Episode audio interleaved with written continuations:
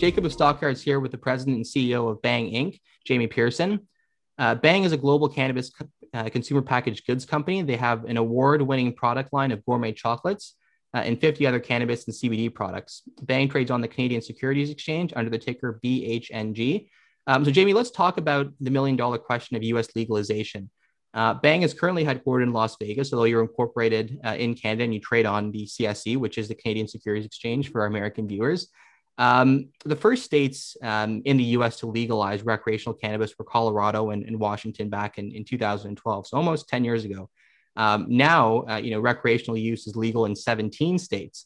Um, you know, a, federal U.S. legalization, I think we all know, would be hugely positive um, and would have huge upsides for the industry. Um, you know, give companies access to, to, you know, fully to the banking system and other regulated financial infrastructure that you know is, is so important for for all public companies. Um, but also, I think enlarge your, your addressable market for, for your products through just you know normalization, talking to media more than you know kind of the enormous amount that's already happening. Um, so, you know, my question for you is: Do you view federal legalization in the U.S. as an inevitability?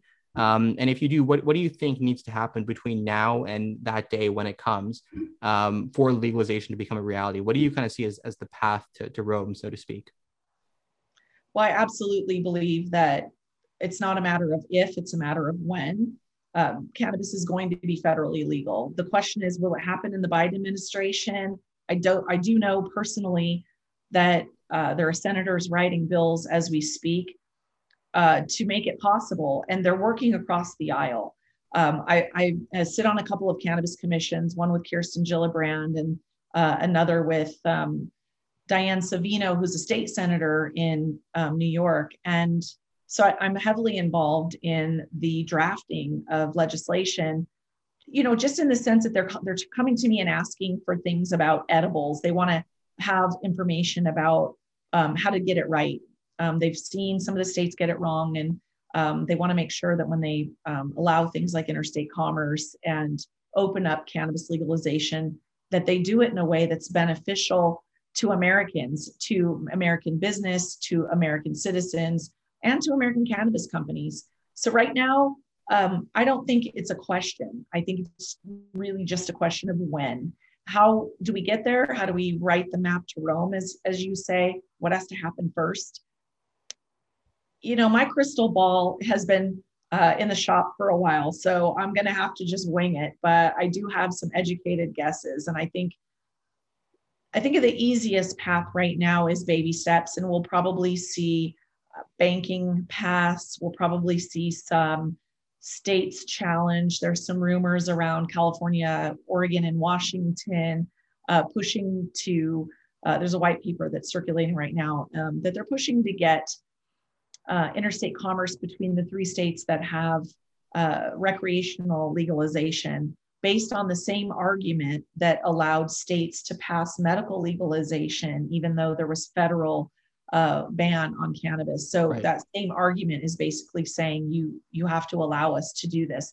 So we'll start to see some inching toward it, but it's possible that some of these Senate written bills may pass because one of the things we've got to remember is that we've got an economy that is suffering from the impact of the COVID virus. And where else are you going to get a brand new source of income? You know, this isn't a monopoly money play where they're just taking a bucket of money and moving it from one section to another section, you know, by gerrymandering this or that tax legislation. This is a whole new bucket of money that they will actually get to move out of the illicit market and into the legal market. Right. And I, I really do feel like the senators are aware of that. What they're trying to do is make sure that they can win their political battles, uh, keep themselves reelected, not step on any toes. They've got to think about their donors. So big pharma is a donor, big alcohol is a donor, big tobacco is a donor. They got to make they got a lot of moving parts that they have to keep all of those stakeholders happy, but bring that bucket of money into um, their different um, districts because they can get the new schools, the new roads, and all the, the money that they need. Plus, they're starting to see some benefits in the states that have legalized in really surprising statistics, such as there's a very compelling statistic that the states that have legalized adult use cannabis are seeing the early onset use of cannabis drop in kids. Now, that stands to reason because you can't go buy alcohol in a middle school bathroom. But I'll guarantee you, as a former middle school teacher, there isn't a middle school in America where you can't buy a joint. I concur with that. Cannabis. Uh, the, when it's really outlawed, um, it's easy for kids, easier for kids to get. When it's legal, it's it requires an adult to break the law that is otherwise law abiding. So the minute you move that illicit market into the legal market, you really do take cannabis out of the hands of children. Jamie Pearson, President CEO of Bhang Inc. We ought to leave it there. But thanks for your time.